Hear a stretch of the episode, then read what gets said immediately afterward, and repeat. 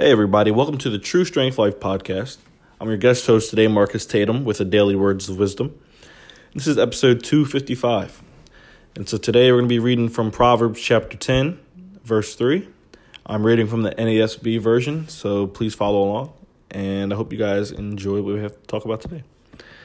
So, again, Proverbs 10, verse 3 says, The Lord will not allow the righteous to hunger, but he will reject the craving of the wicked. I'll read that again. It says, The Lord will not allow the righteous to hunger, but he will reject the craving of the wicked. Uh, I think the verse is pretty straightforward um, that the Lord will provide uh, for the righteous, and that the Lord will provide not only uh, literal food, but spiritual resources, um, as well as physical and practical resources as well, whether that's financial, um, whether it's relational. Um, the Lord will prov- provide the resources for the righteous to continue, essentially, the advancement of the kingdom of God. Um, and I think that's really what it comes down to in terms of the Lord um, providing all that the righteous need.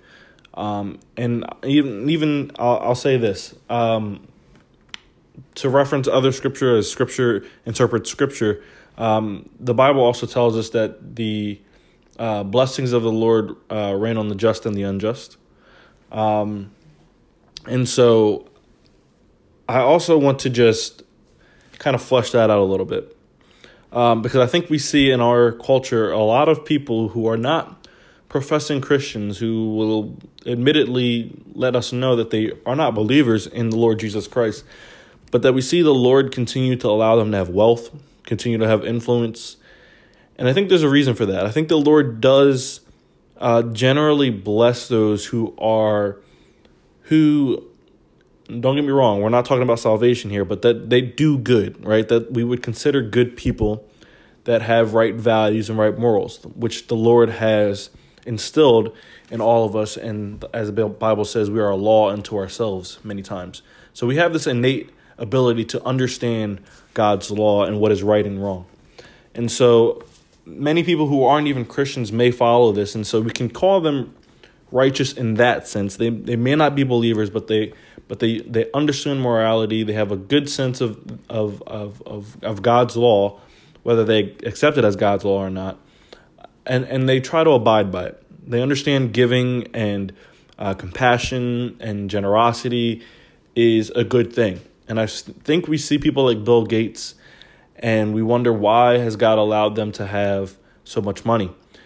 And in reality, if, look at, if we're looking at Bill Gates, we actually have to look at the fact that he is actually a very, very generous man. Um, he actually has given to many, many Christian causes, uh, many Christian foundations. Um, you know, whether the cause is just you know um, uh, foster care and adoption, whether the cause is um, feeding the homeless or, or providing for the needy. Um, we see that God is providing this. Why? Because God's heart is at the is at the center of those things. Whether Bill Gates himself is a Christian or not, God's will needs to be done, and He will provide the resources for those things to be done. And so I think if we continue on continue on in verse three, so I don't kind of hang on that one point, it says, "But He will reject the craving of the wicked." Now, there are those obviously out there that do not advance the kingdom of God, uh, Christian and non Christian. I think there are many churches, um, and, and you can even look at it whether it's false teachers or or just those who are just not healthy for uh, God's church. Um, God is not providing the resources or providing a platform for these people um, to speak and to ultimately hurt the witness of the gospel. And I think that's what it comes down to at the end of the day. God will provide for what is within his will and which advances the kingdom of God, which advances the gospel of Jesus Christ to all nations, to every corner of the earth.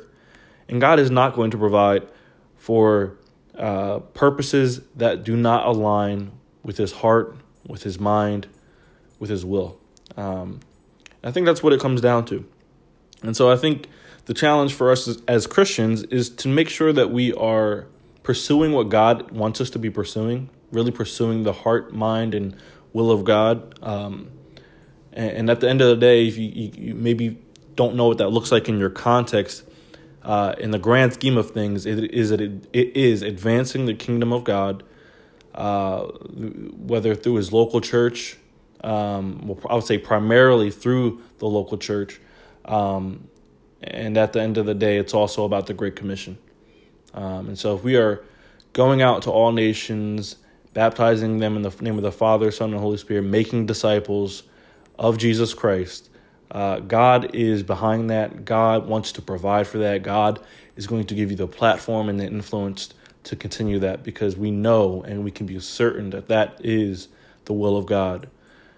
And why would He not provide for that to be done so that He would get the glory at the end of the day and not us?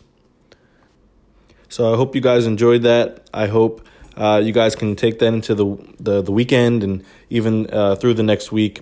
Uh, that we would just check our hearts to make sure that our will is aligned with His, and um, that He would just be glorified by all that we do, um, and that at the end of the day He would get the glory. Uh, again, this is Marcus Tatum, uh, guest host for the True Strength Life podcast. Uh, this is your daily words of wisdom. Talk to you guys soon. Bye.